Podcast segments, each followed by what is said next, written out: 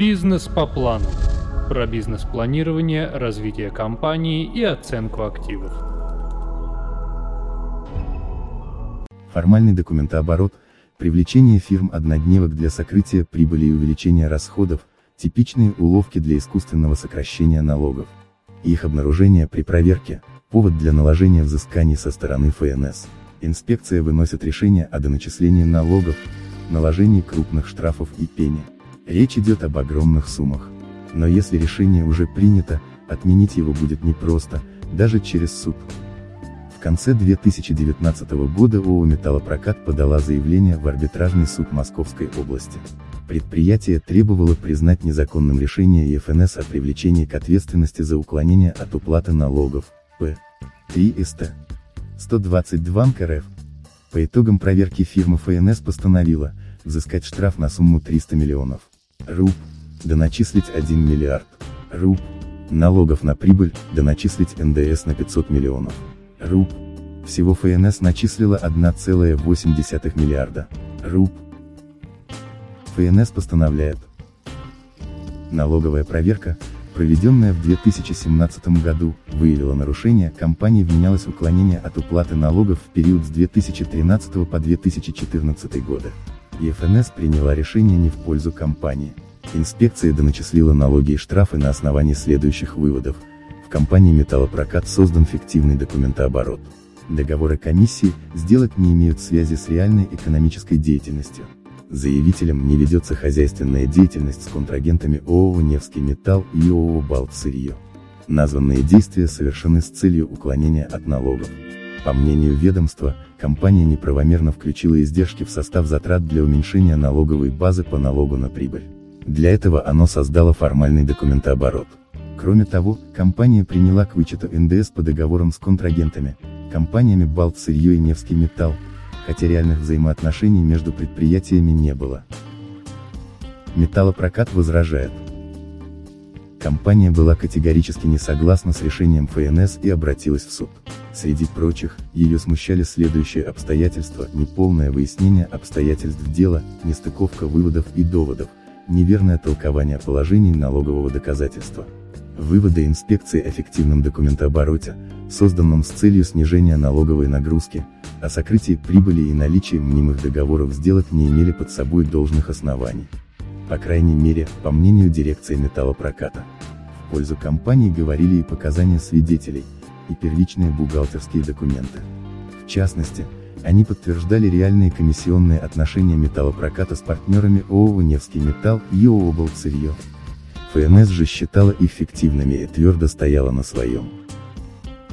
Немного о налогах и вычетах.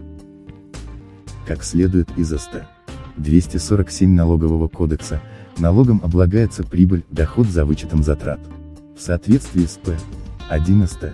252 НК, для уплаты налогов плательщик вычитает из доходов расходы, они должны быть обоснованы и документально подтверждены. П. 11. 171 позволяет уменьшить налоговую базу на предусмотренные законом вычеты. Они предоставляются на основании счетов фактур. Документы, свидетельствующие о праве юрлица на налоговый вычет по НДС, должны подтверждать совершение сделок. Как следует из АСТА. 9 закона об учете, по каждому факту деятельности организации оформляются первичные документы. В них обязательно присутствуют название предприятия, дата, реквизиты предприятия, наименование операции, ФИО ответственных лиц и их подписи, величина сделки в натуральном и денежном выражении. У проверяющих и у суда не должно быть сомнений в достоверности первичных документов. Если выясняется, что партнер по сделке предоставляет недостоверные сведения, и налогоплательщик знает об этом, это повод для наложения санкций. Вывод об этом знании суд может сделать по итогам анализа хозяйственных операций и оснований, по которым организация выбирает себе контрагентов. Предприятие может получить налоговый вычет, если предоставит ФНС достоверные и полные сведения об операциях и сделках.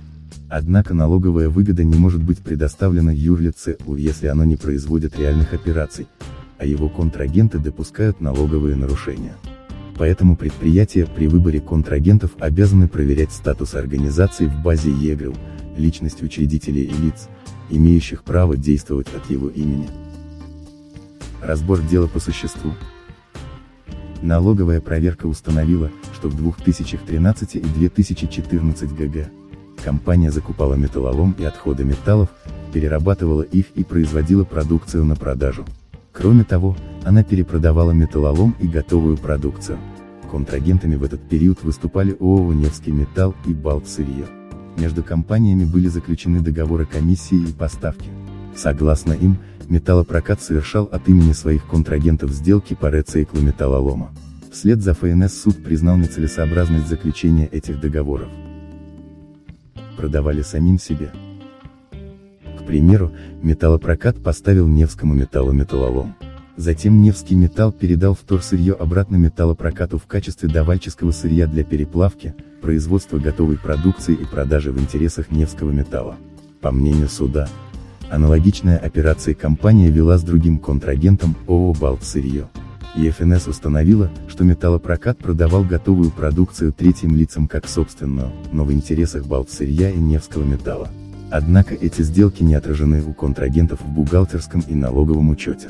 Одновременно металлопрокат на формальных основаниях не отражал доходы от продажи продукции, не платил налоги на прибыли НДС, Расходы контрагентов от продажи товара ими не возмещались. Комиссионные отчеты металлопроката содержат информацию лишь о количестве переработанного и проданного сырья, но не об исполнении условий контрагентских договоров.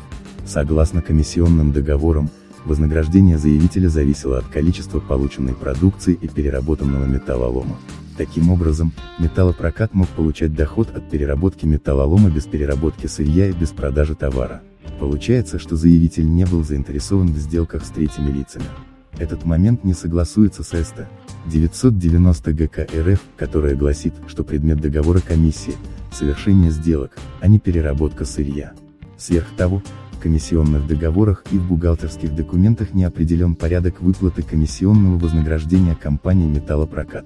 Ее размер зависел от количества проданной готовой продукции.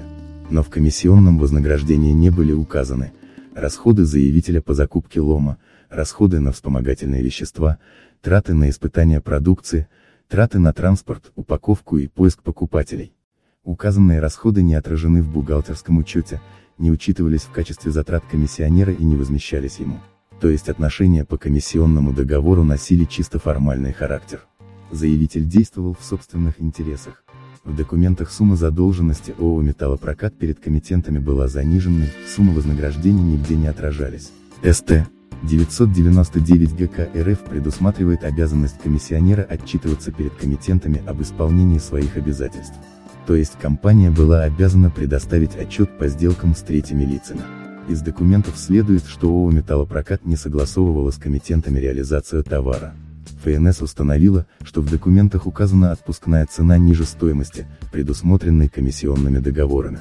Следовательно, такая сделка не имела для контрагентов экономической ценности. При этом закупленное заявителем сырье перепродавалось ООО «Балтсырье» и ООО «Невский металл», которые возвращали его в качестве давальческого материала. Бизнес по плану.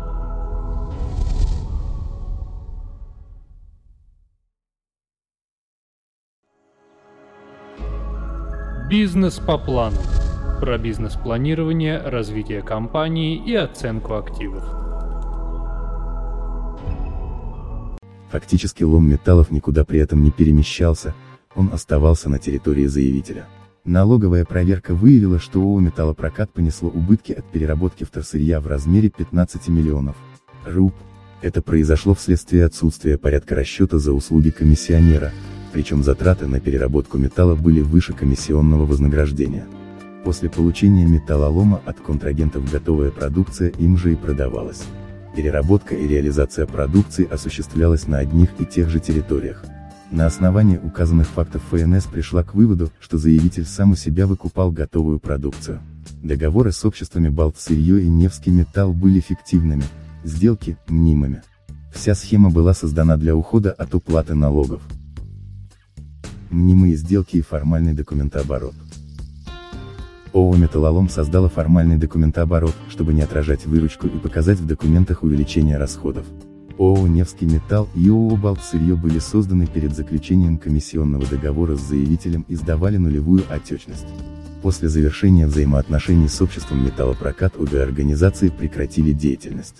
По указанным в ЕГРОВ адресам компании отсутствовали. Их фактическая деятельность велась на адресе ООО «Металлопрокат». Сотрудниками фиктивных компаний выступали работники металлопроката. ФНС установила, что они совмещали работу в двух компаниях. Однако, согласно банковским выпискам, зарплату от контрагентов они не получали. Суд ставит точку. Рассмотрев дело по существу, суд установил, что реальных взаимоотношений между обществами металлопрокат, Балтсырье и Невский металл не было. Между ними был создан фиктивный документооборот, позволивший заявителю получать необоснованную налоговую выгоду. ООО «Металлопрокат» неправомерно применял налоговые вычеты по НДС и уменьшал налоговую базу.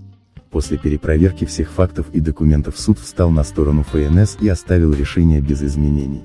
В итоге компания «Металлопрокат» должна выплатить государству 1,8 миллиарда руб. Бизнес по плану.